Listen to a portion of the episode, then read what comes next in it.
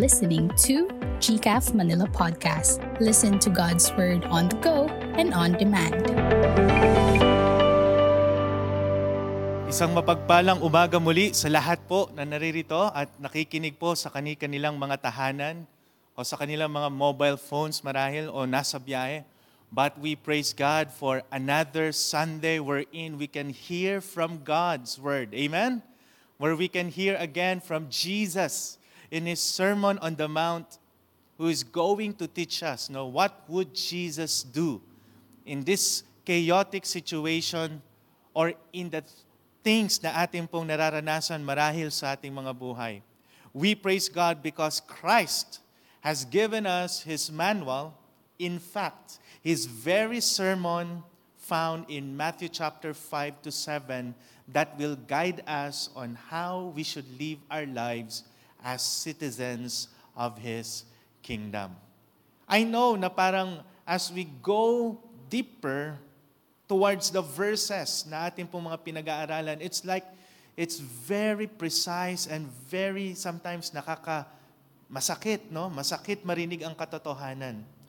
But I just want to say, katulad po ng um, uh, excuse me lang, smart, di gumagana yung aking... Okay.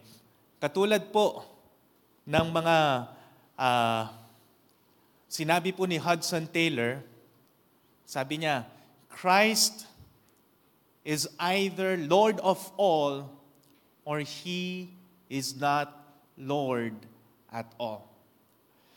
The aim and the objective of preaching of God's Word in our series is to make Christ the Lord of all ng ating pong mga buhay.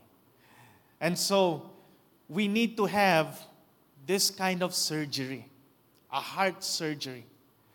Jesus, as the ultimate healer, He wants to have this uh, surgery ng ating mga puso. And let us allow Christ perhaps to speak in our hearts and to check all ng aspect ng ating mga buhay, especially our hearts, and let Him heal us. And like the carpenter, He is a master carpenter.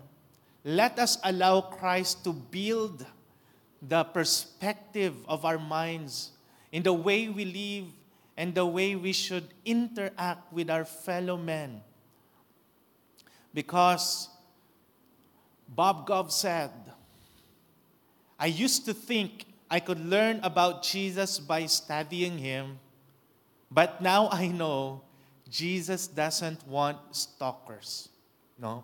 Ayaw lang ng Panginoon na tayo ay watchers or stalkers lang ng Panginoon or just a student lang na pinapanood natin siya. He wants us to become His followers.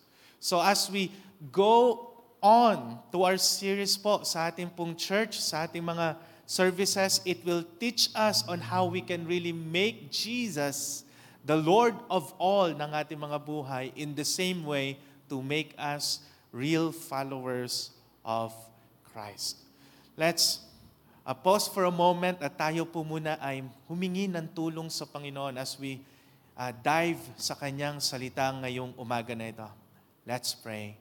Lord, we thank you for this opportunity that you have given us today.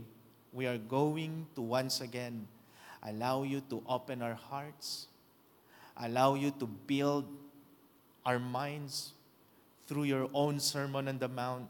Oh God, I pray that you will fill us by your Spirit and help us to become teachable in the ways you wanted us to live Bless your people, O God. Bless our worship time together.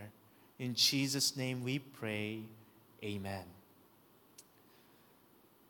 Last week, we have learned, ano po, yung tinatawag po na eye check. The, Pastor Vian speaks about the heart check.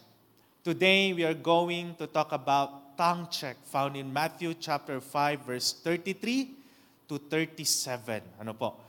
Matthew chapter 5 verse 33 to 37. Yan po yung text natin ngayon. So we're going to check our tongue. Or Christ, ha, um, in His sermon, chinek po niya yung ating mga uh, salita.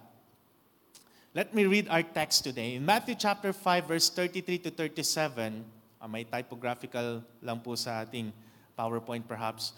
The word of God said, "Again, you have heard that it was said to those of old, you shall not swear falsely, but shall perform to the Lord that you have sworn."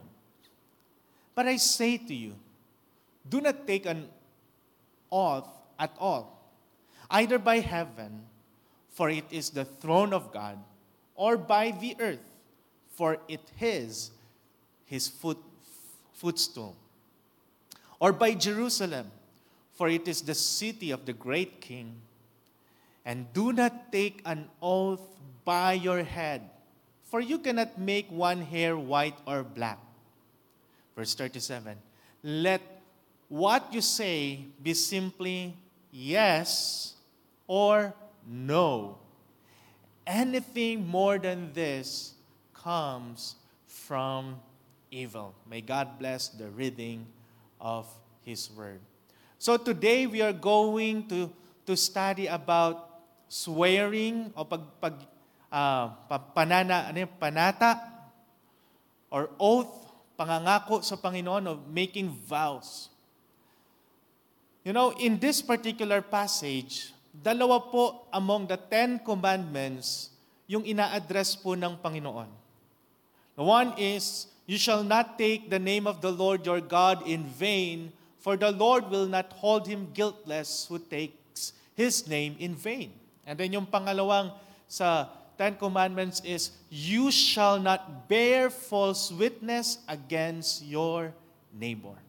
If you are going to see this, it's like yung, if we uh, the thing that Jesus Christ is addressing is that yung loving God in a way that we, not, we do not put His name in vain and also loving our neighbors because we do not bear false witness against your neighbor. Neighbor, ano po?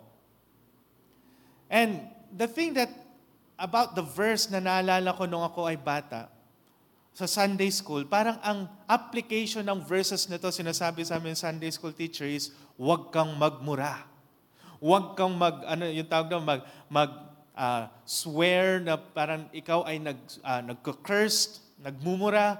At the same time, yung huwag mong gamitin ang pangalan ng Diyos in vain, it's like yung expression na marami natin na gagamit perhaps yung, oh my, oh my G, no? oh my God, o kaya naman ay yung uh, Jesus Maria Jose, no?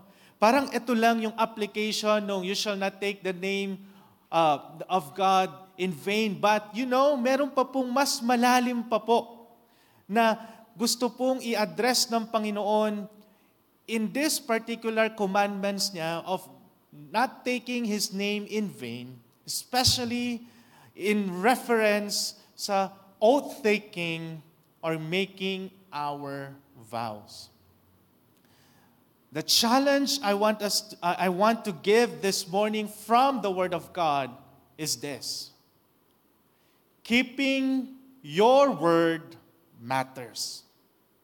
Keeping your word matters. The first reason why we say, bakit nga ba keeping your word matters? Bakit napakahalaga nito? At bakit hindi lang yung passage natin ay tungkol sa huwag kang magmura o kaya naman ay huwag mong gamitin in vain yung salita ng uh, yung pangalan ng Diyos as if ginamit mo lang siyang expression, no? But it's more on using God's name in terms of our oath, our vows. So, the first reason is this why we need to keep our word. why it matters. Because your words reflect, reflect your worship. Your word reflect your worship. In verse 33 to 36, no? The word of God has spoken. Sabi nga, you shall not swear falsely. You shall not uh, uh, swear falsely. You shall perform to the Lord what you have sworn. So the passage is not just about, you know, you are uh, using the name of God in vain in some sort of using his name as an expression, but it's more deeper in a sense that when you uh, swear something, when you uh, vow to the Lord, it is so important that we will perform it. Why? Because it reflects our worship it reflect yung ating pong pagsamba sa Panginoon. You know, in rabbinic law, when you bear false witness to others, this is the law ng mga Israelites, no? The punishment supposed to be given to the person you accused will be given to you. Pag napatunayan na ikaw po ay nag-accuse falsely nag-accuse ng mali sa iyong kapwa. You, you bear false witness to the point na uh, gusto mong makulong o mapahamak yung iyong uh, kapwa-tao, yung inaccuse po natin, for example, inaccuse mo siya ay mamamatay tao at naggawa ka pa ng mara- naggawa yung isang tao na maraming kwento, yung kaparusahan na akma para doon sa tao na inaccuse mo na murderer at napatunayan nagsinungaling. Yung tao, i, nag, ako ay nagsinungaling, halimbawa, yung parusa ng uh, taong pumatay ay ibibigay sa akin because I bear false witness. And we might be thinking na bakit inalaw ng Diyos na gamitin yung pangalan niya in swearing no, in oath taking. In fact, there are there is a lot of provision. Marami mga verses sa Bible that says and na if you use my name, no, using the name of God in oath taking at yung paggawa ng mga covenant between peoples. Because God allowed His name to be used in swear as a provision to make people accountable to God. Even they were Perhaps they were able to deceive man, but the truth is they can never deceive God. Okay. So ito po yung context about swearing, no? False witness at saka why God allowed yung kanyang pangalan. Perhaps para sa atin na ma, maunawaan natin ito ng gusto, in our time, sa mga korte, makikita natin, yung mga tao na magwi-witness doon ay ilalagay yung kanilang kamay sa isang Biblia at mangangako sila that they are going to tell the truth and nothing but the truth. So help me God.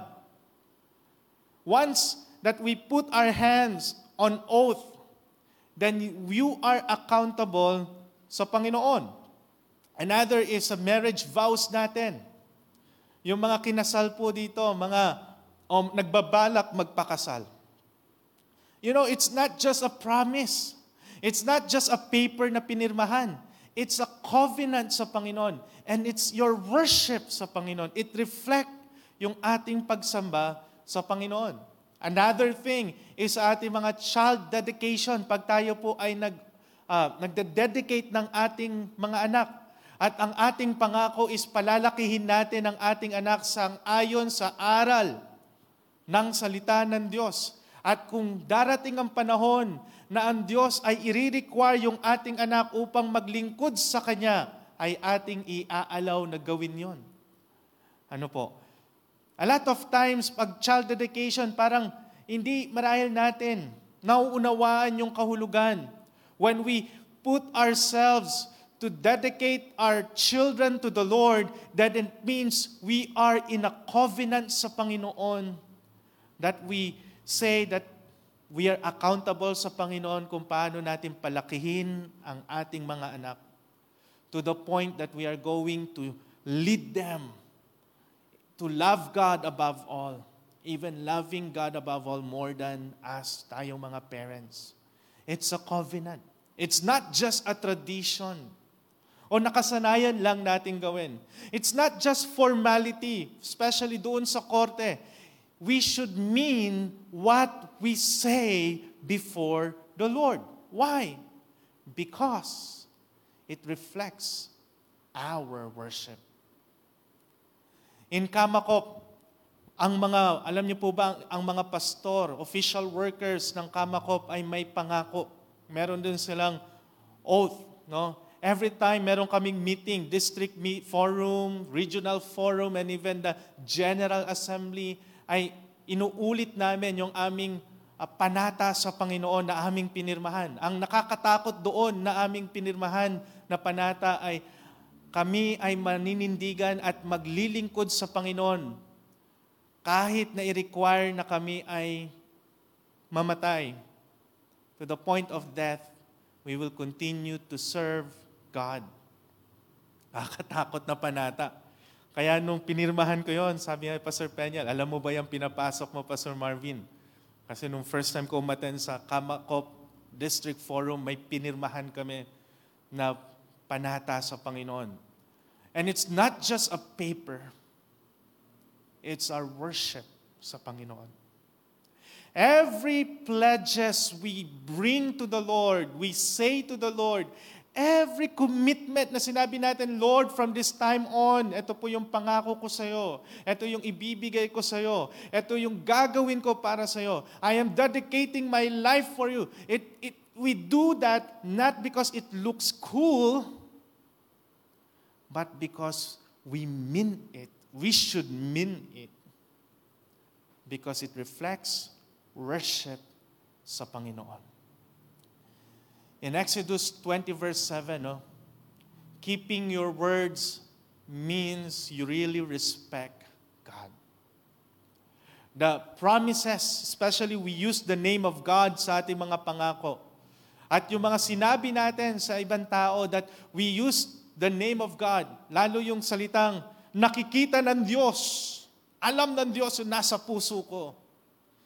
Ang sabi na Exodus 20 verse 7, You shall not take the name of God, of the Lord your God in vain. For the Lord will not hold him guiltless who takes his name in vain. You know, if you're going to go back sa context, sa context po ng Panginoon Jesus, bakit niya inaddress ito? In fact, the Sermon on the Mount, Jesus is not just addressing the moral, morality of the people, but also the social situation of the people in that context. Jesus addresses this because nung time na yon, gasgas na gasgas na yung salitang, I swear by the, uh, uh, the heaven where God lives, I swear uh, sa nilikha ng Diyos na mundo. I swear sa templo. I swear sa pangalan ng trono ni David sa Jerusalem na itong sinasabi ko ay totoo, na itong pangako ko sa iyo ay gagawin ko. To the point, no, if we are going to go back sa passage, sinabi na pa, huwag kang mag-take ng oath na ang gamit mo lang ay yung Jerusalem, yung langit, at saka yung uh, uh, mundo. No? The reason is that gasgas ito at hindi talaga pinaninindigan ng maraming tao when they take an oath. No? To the point na hindi nila gagamitin na I swear in the name of God kasi takot sila sa pangalan ng Diyos. But Jesus said, do not make an oath sa pangalan lang ng Jerusalem at ng ibang mga bagay It's like Jesus trying to say, do not make a promise you do not mean to keep. Because sa Panginoon Diyos, your word matters. Your word, the promises na binigay natin, is a reflection of our worship sa Panginoon. Especially when we say, involve yung name ng Diyos. God will not hold us guiltless when we promise something sa Panginoon and using the name of God na hindi natin ikikip. Why? Because when we use the name of God and when we make promise, we are actually reflecting God. Especially yung kanyang mga tao. Tayong kanyang mga anak. You know the word covenant, because dito po ginagamit madalas yung pangalan ng Diyos. When people enter a covenant, a covenant with each other. The covenant is very sacred to God. And when the, the fulfilling, no, the pursuit of fulfilling our promises to God the promises we made, the vow we made, our marriage vow, our child dedication vow to the Lord, our service, no, paglilingkod sa Panginoon, natin pinangako sa Panginoon, when we offered our lives sa Panginoon, when we pursue to fulfill that, we are actually pursuing God. When we pursue to fulfill our promises, is a picture that we are also pursuing God because God is a covenant keeper. When God makes a covenant, He never go back on His word. Just like yung ating pong kinata, kinanta kanina sa ating praise and worship, I know that God's promises, no? That God is going to fulfill His promises because God is faithful. And in the same way, when we keep our word, we are worshiping God because we are reflecting His character as a faithful covenant keeper, as a faithful promise keeper. You know, in our time today, a lot of people, parang sanay na sila, uh, sanay na tayo na hindi natin imin kung anong sinasabi natin. For example, no, sa ating mga tahanan. In fact, meron ako nabasang research in America na in 10 minutes time daw, ang isang tao ay nakapagsisinungaling ng tatlong beses every 10 minutes of conversation. What does it mean? It means na either in-exaggerate or we natter, uh, we natter down o pinababaw o pinababa yung terms or half meant lang yung half truth lang yung binigay. So every 10 minutes ang isang tao daw ay nakapagsisinungaling ng tatlong beses, yung average ng, na, na lying ng mga tao. It reveals that in our society today, people are starting to live a life that they do not meant what they say. That they are not going to mean to keep. Kung may promise silang binigay sa isang tao, It's like, let's see kung ma-fulfill ko yan. But there is no pursuit. There is no, yung tinatawag na, ano yung talagang uh, gawin yung intentionality to fulfill yung pangako na binigay ng isang tao. As I've said, our words that we keep reflects our worship to God. Because God is a covenant keeper. The second point why keeping our words matters is because your words reflect who you are. Your words, yung words po dito, your promises, either you keep it or not, reflect who you. In verse 34, Jesus said, Let what you say be simply yes or no. Ano yung gustong sabihin ng Panginoon dito? Jesus wanted us to live a life na yung simple na words natin, yes or no, ay madali talagang paniwalaan ng mga tao because they see us as people of integrity. As people who keep our words, no? Hindi tayo, yung yes natin ay actually no at yung no natin sometimes are yes. Or yung kung, kung minsan pag tinatanong ko yung wife ko pag may choice, no, anong gusto mo? Ito or ito? Ang sabi niya, or. Yung OR, no, or. Parang in the middle. There's no middle ground when we speak. Our words are simply plain and that we mean our words. And this is what Jesus wanted us to become. To let our yes be yes and no be no. That we don't need to put our hands in the Bible, no? To put ourselves uh, binded by an oath. O kaya naman, we need to uh, have a contract na isa-sign natin para maging legally bind tayo at habulin tayo ng batas kung tayo ay hindi sumunod sa ating mga sinasabi.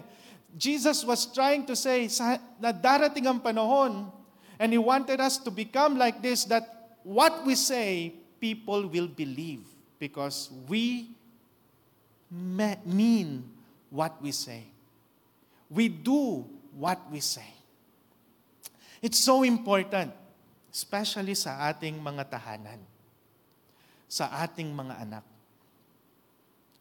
You know, if we want, no, to show God sa ating mga anak, yung mga parents po ang una nilang tinitignan.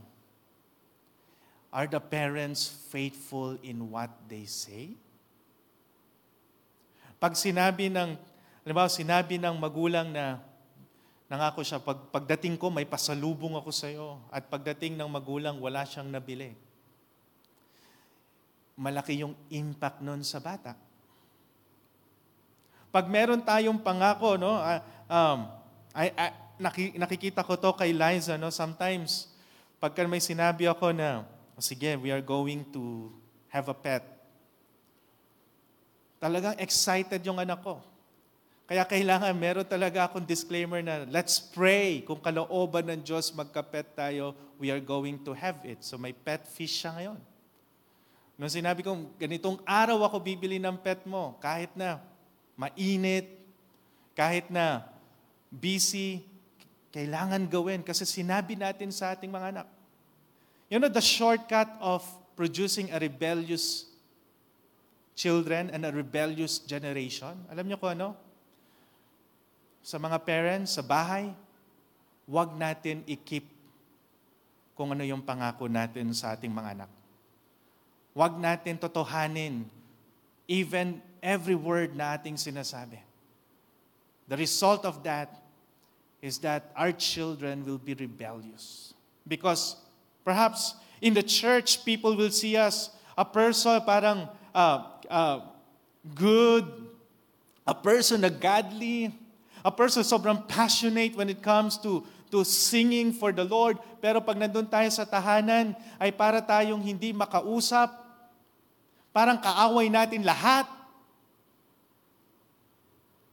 That is also a person no, na who is not true. A person na walang integrity. Because integrity means everything in your life is in harmony. You, your life in public eyes is the same in your life, in your private life. Jesus wants us to live a life that will really reflect who we are. Our yes is yes, our no is no. Jesus wants us to be people of our words. People of our words. Let me just give you, know, the situation in the time of Christ. People are starting to mock the truth.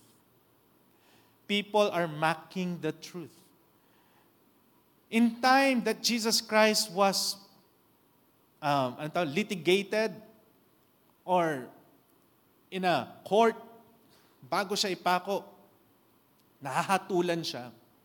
In his encounter with Pilate, no, an, an, an officer of Rome, in John 18, 37 to 38, the word of God said, Then Pilate said to him, So you are a king? Jesus answered, You say that I am a king. For this purpose I was born. Take note of this. For this purpose I was born, and for this purpose I have come into the world to bear witness to the truth. So for Christ, truth really matters. And then, everyone who is of the truth listens to my voice. Ano sabi ni Pilate sa kanya? What is truth? What is truth? Perhaps iniisip natin, ah, si Pilate siguro is a very good person kasi he is a seeker. No. Yung pagkasabi po ni Pilate na what is truth is sarcasm. Ano ba totoo? Pilate was saying that the way the Roman, no, the government is being run, there is no truth.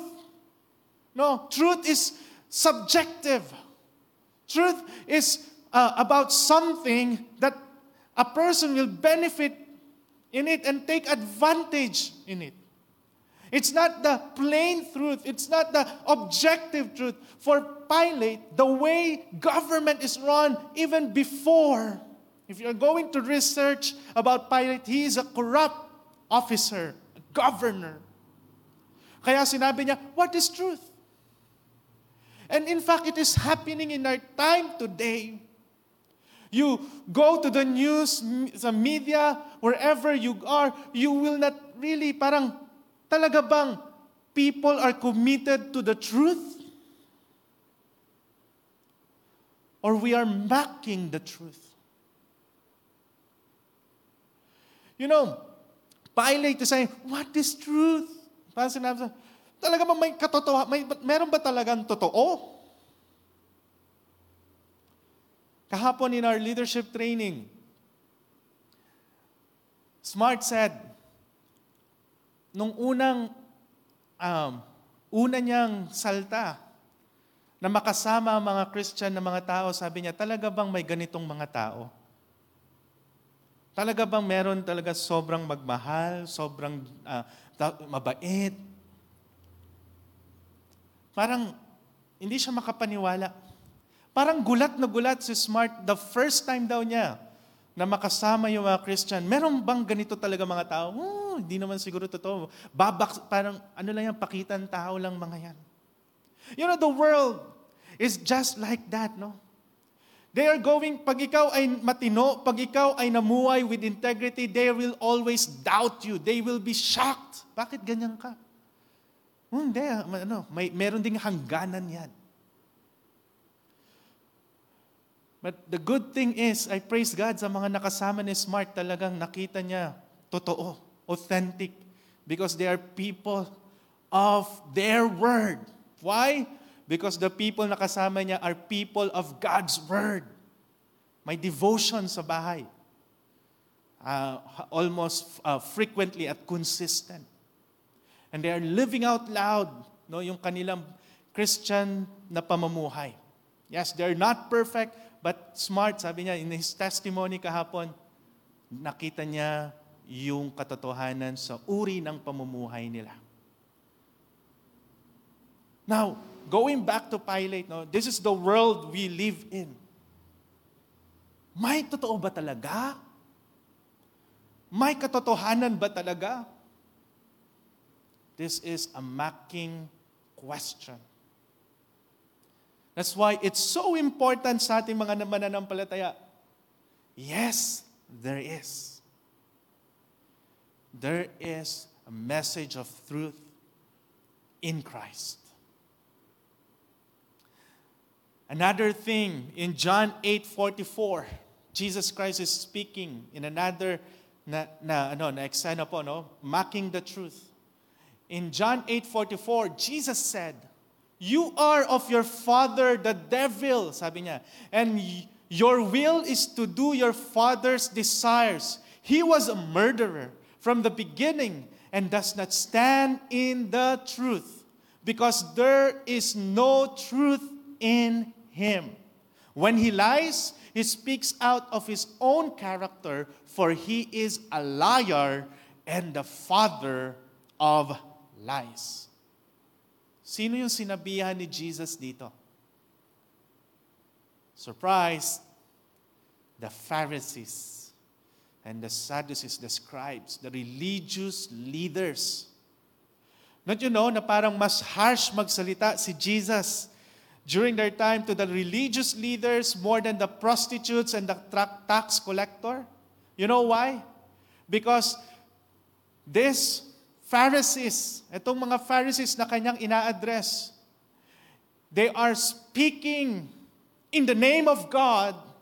They are speaking as if they are the authority of morality, but they are not truthful in what they say. At sino yung nag-scheme? Of course, it's the sovereignty of God ang kumilos. But sino po yung nag-scheme to murder Christ? Bearing false witness to others. The Pharisees, the Sanhedrin. Ang tawag sa kanila ng Panginoon Jesus, no? You are of your father, the devil. When we mock the truth, no? When, when we, how do we mock the truth? When we don't live according to what we say. We try to appear as somebody to other people that we are not, hindi naman talaga tayo yon. When we think that we can bribe God with our church attendance, our giving, and our services to Him, pero yung inner life natin, ayaw natin ipacheck sa Panginoon. We are mocking the truth. We are like the Pharisees, and they are called hypocrites. When we try no, to please people by the things we say, we flatter them with words so that we can get yung ating deal sa kanila and then we don't, you know, we don't carry out our deals with them. We are mocking the truth. When we don't live with integrity, we are like Pilate saying, What is truth? What is truth? Your words reflects who you are. Are we what Jesus said in John 8:44, you are of your father the devil? Diba? Because the devil is the father of lies. If we embrace no, yung lying, if we embrace the lies, if we embrace a double standard life, we need to check ourselves. Do we really belong to God? Because your word reflects who you are. Our society today is parang ganito. Society wants to be comfortable. Anong gusto nila? Comforting lies. Gusto nilang mas makinig sa mga kasinungalingan, no? If you will see sa ano yun, sa uh, Facebook and other mga mga social media platform, they always want to hear no, things that will suit their ego, their desires, their, their lusts. They don't want to hear hard truths. Kahit sinabi ng Panginoon, at sinabi talaga ng Panginoon, verily, verily, truly, truly, sabi ng Panginoon, di ba, mga pangako niya, you shall know the truth,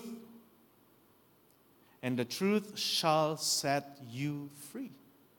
Real freedom is not being comfortable. Real freedom is knowing the truth and walking in the truth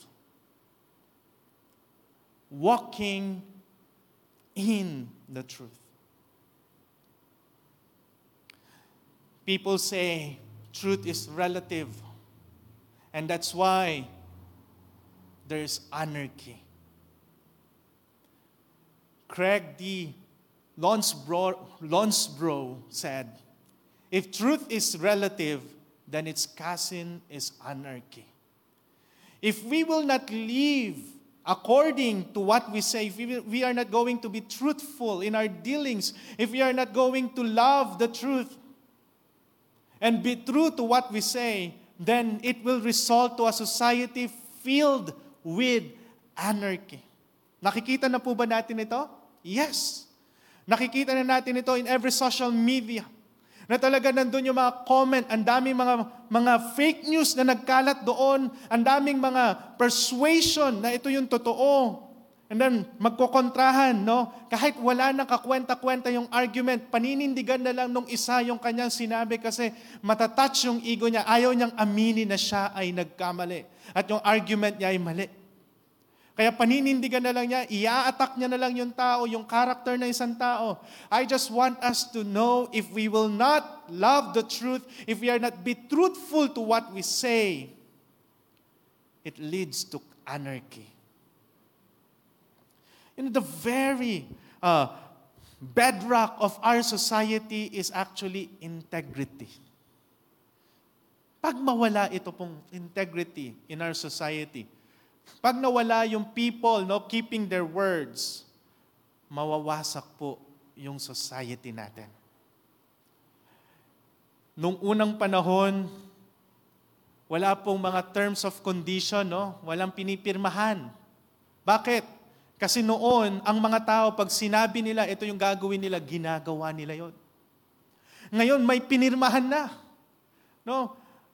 At inilang isa, di ba, sa mga terms of condition, isa, dalawa, apat na kopya, may Xerox pa, may copy yung, uh, may copy furnished, no? And then, wala man lang intention na gawin ng tao yung kanyang pinirmahan. No, it will lead to anarchy. So it's so important talagang inaddress ng Panginoon ito because Jesus wants us to live a life of integrity so we can contribute to the preservation of morality and yung magandang society of our time. Your words reflect who you are. Another thing we need to address in First Opinion 3.16. Ano po sabi ng First Opinions 3.16? I can do all things through a verse taken out of context. This is what I, we mean na people love lies, no?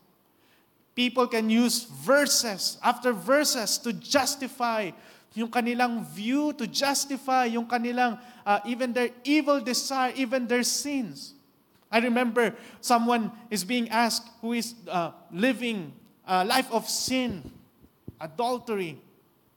Ang kanya, ang, tinanong siya ng pastor, bakit mo ginagawa yan? Di ba, pastor, sabi nung tao na ito, ang sabi sa Bible, walang masamang magmahal.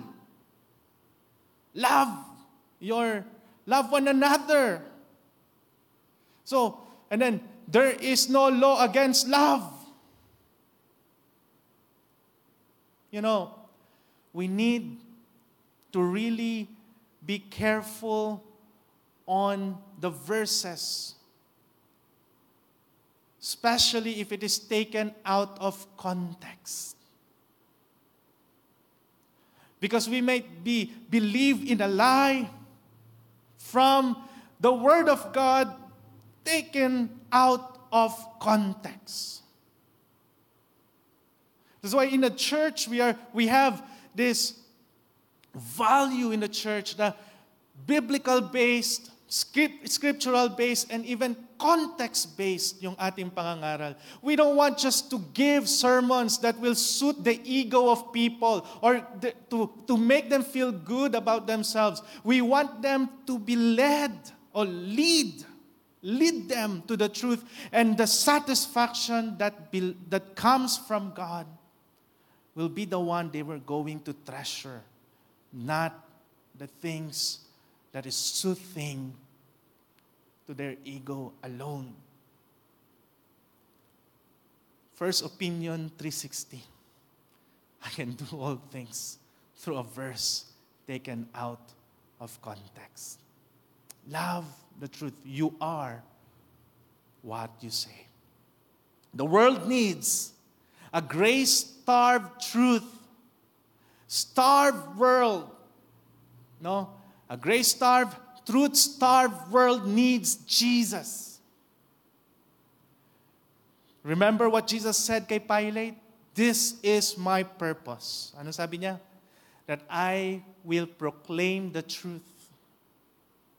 And Jesus, even in first in John, no, 112, and he and the word became flesh.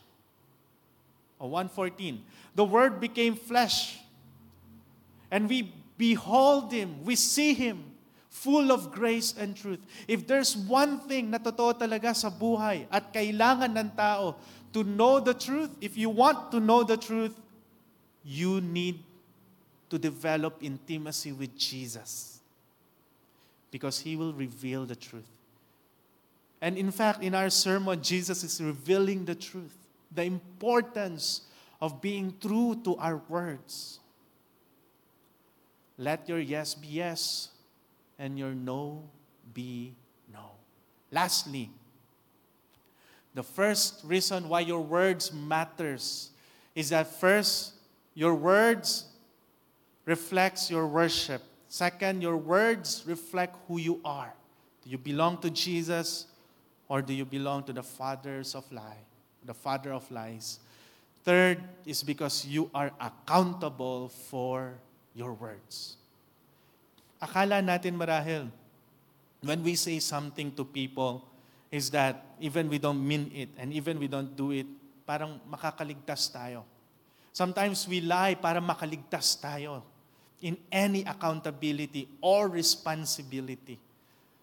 But, you know what? You're accountable for your words. Jesus said, anything more than this comes from evil. Anything that comes more than yes or no, ibig sabihin, you try to manipulate, to persuade people na totoo yung sinasabi mo, kahit hindi totoo, ito ay galing sa masama. From our evil desire. Let me just read what Thomas Paine said. Thomas Paine said, A body of men holding themselves accountable to nobody ought not to be trusted by anybody. Ang mga tao daw na ayaw maging responsable sa kanilang mga buhay, ayaw maging accountable to anyone, hindi sila dapat pagkatiwalaan. Agree po ba kayo doon? Pwede nyo pong i-type 1 sa inyong mga message, uh, sa inyong chat box kung agree po kayo dito. Yung ayaw maging accountable to nobody, hindi dapat sila pagkatiwalaan by anybody. Why? Why? No. Because this is the very the bedrock of society. Yung mutuality of you know, promises na talagang ikikip yung deal ko, ito yung gagawin ko, ay talagang gagawin ko para ikaw din. Pag ginawa mo yung deal mo para sa akin, no, tayo ay, kumbaga, merong magandang dealership or partnership. And the world today, they don't want accountability. In fact, even sa mga news, makikita natin, no, sinabi, may, may sinabi yung isang a leader na ganito daw yung, sin, uh, yung sinabi niya. And then pagka nahuli na siya, na mali, na mali yung kanyang sinabi, ang sasabihin niya, hindi ko sinabi yon. Kailan mo narinig yon? Hindi. Ah, hindi yun ang ibig sabihin ko. Yun yung sinasabi ng Panginoon na let your yes be yes, no? And no be no. We are accountable to what we say and be accountable to what we have promised. In James 5.12, ito yung uh, sinabi ni James, But above all, my brothers, do not swear, either by heaven or by earth or by any other oath, but let your yes be yes, your no be no, so that you may not fall under condemnation. So ano sinasabi ni James? If you are true to your word, and you are not using any oaths or any, even the name of God to persuade others that you are telling the truth for the sake of manipulating them or persuading them to believe your lies, huwag mong gagawin to swear. Be a man of your word so that you may not fall under condemnation. Word is condemnation, my consequence, no? Another verse in Numbers 30 verse 2. If a man vows a vow to the Lord or swears an oath to bind himself by a pledge, he shall not break his word. And ang sabi ng sabi dito, he shall do according to all that proceeds out of his mouth. If there's something ipinangako natin at sinabi natin sa ibang tao na gagawin natin, as our worship to the Lord, we are going to do it. As a reflection of who we are, we are going to do it. God wants us to become people of our word. In Leviticus 19, verse 12, you shall not swear by my name falsely, and so profane the name of your God. And then take note yung dulo. I am the Lord. What, Jesus, what God is trying to say, tandaan nyo, ako ang Diyos. So never, ever use my name to prove something that is false as true using my name. Because that's a disrespect to God. Let me end in this verse in Proverbs. Proverbs. Proverbs. Bi po yan. 10.9, the Word of God said, Whoever walks in integrity walks securely. But he who makes his ways crooked will be found out. Do you want to live a life na securely? Yes, it's not comfortable. No? Because when you are a person of truth, talagang kahit ang society will not believe sa'yo. But, she, but God said in His wisdom, no? mas secured yung tao who walks in integrity. The first integrity that we need to have is that we are what we say. we live according to what we believe.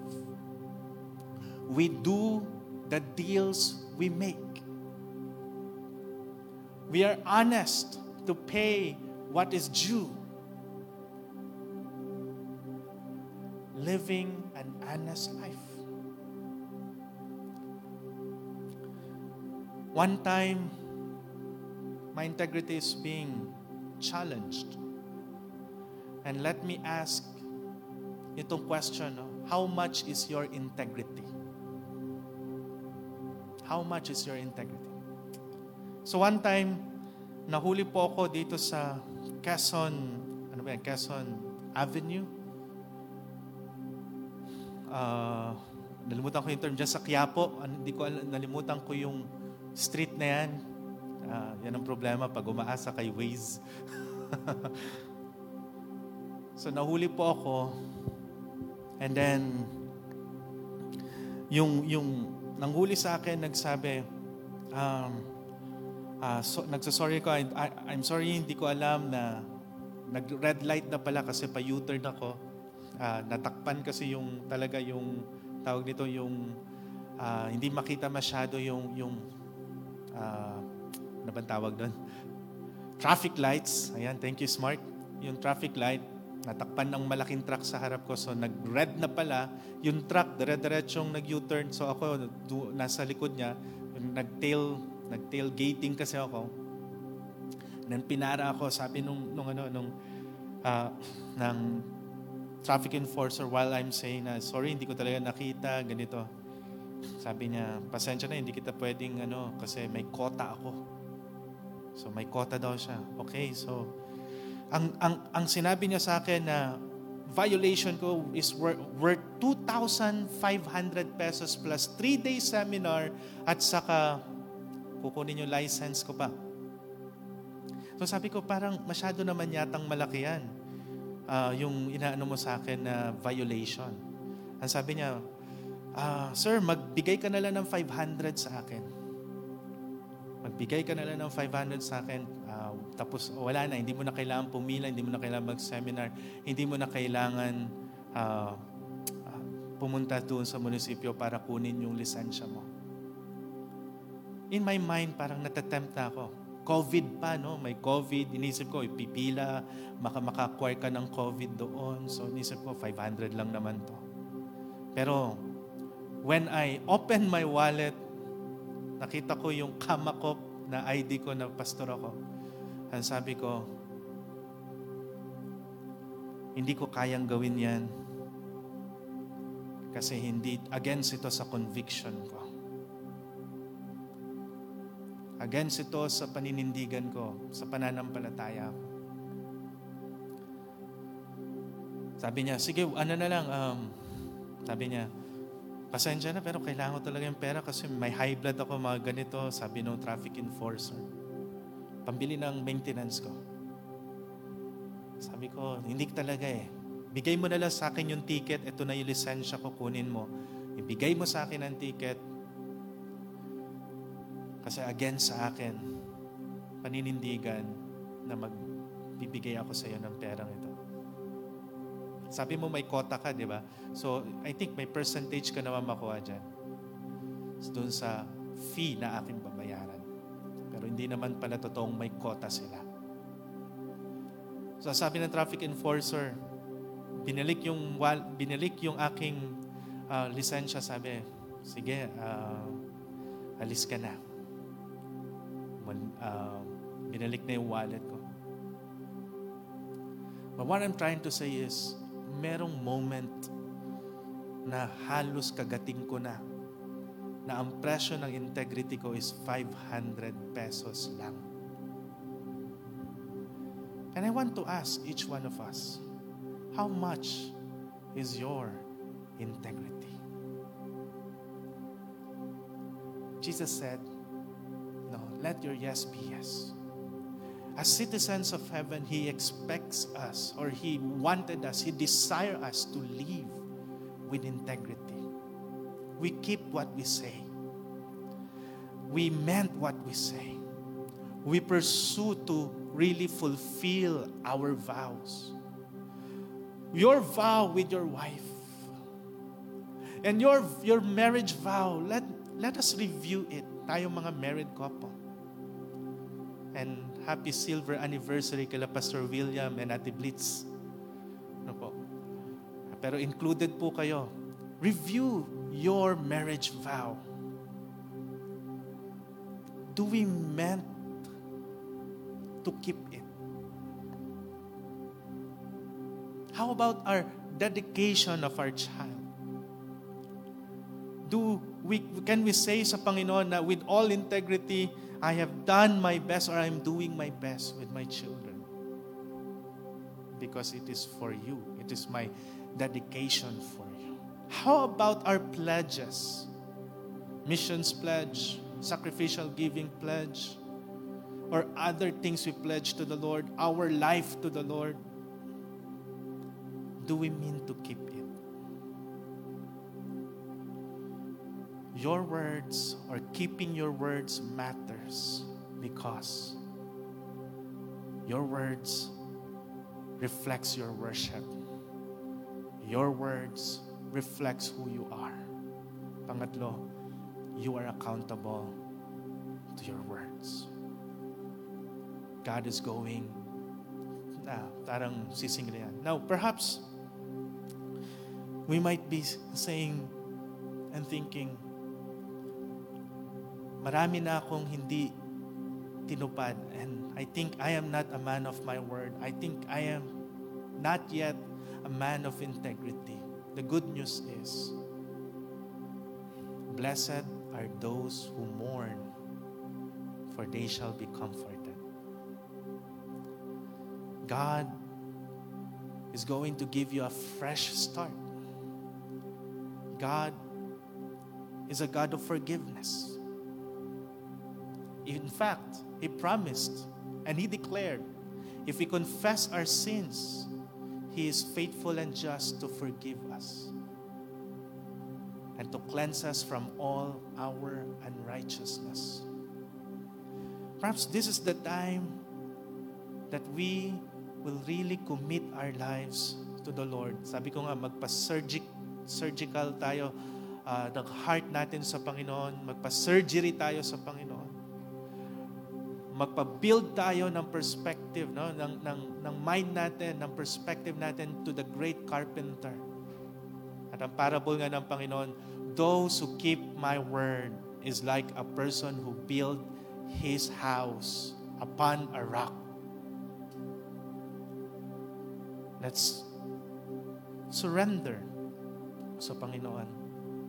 Lord, help me because I cannot do it on my own to live according to what I say, to live a life of integrity. Join me in prayer. Lord, we thank you for rebuking us of your word. We thank you for reminding us na yung salita namin ay hindi lang salita.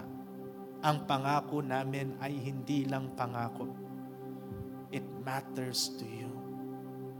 I pray, O oh God, that you will help us, that we will pursue to keep what we say, to do what we say. Lord, mahirap. We live in a society na wala nang halos accountability or yung accountability is so subjective. Oh God, help us, your people, to do what you will do as you have said in your word that you were born to keep the truth, to declare the truth. And so help us remember all the things we have promised and have that inten- intentionality to keep it. Because we worship the God of hosts, the God who is a covenant keeper. Bless your people in Jesus' name. Amen. Join the GCAF Manila community on Facebook and other social media platforms for more. Together, let's continue to obey beyond borders.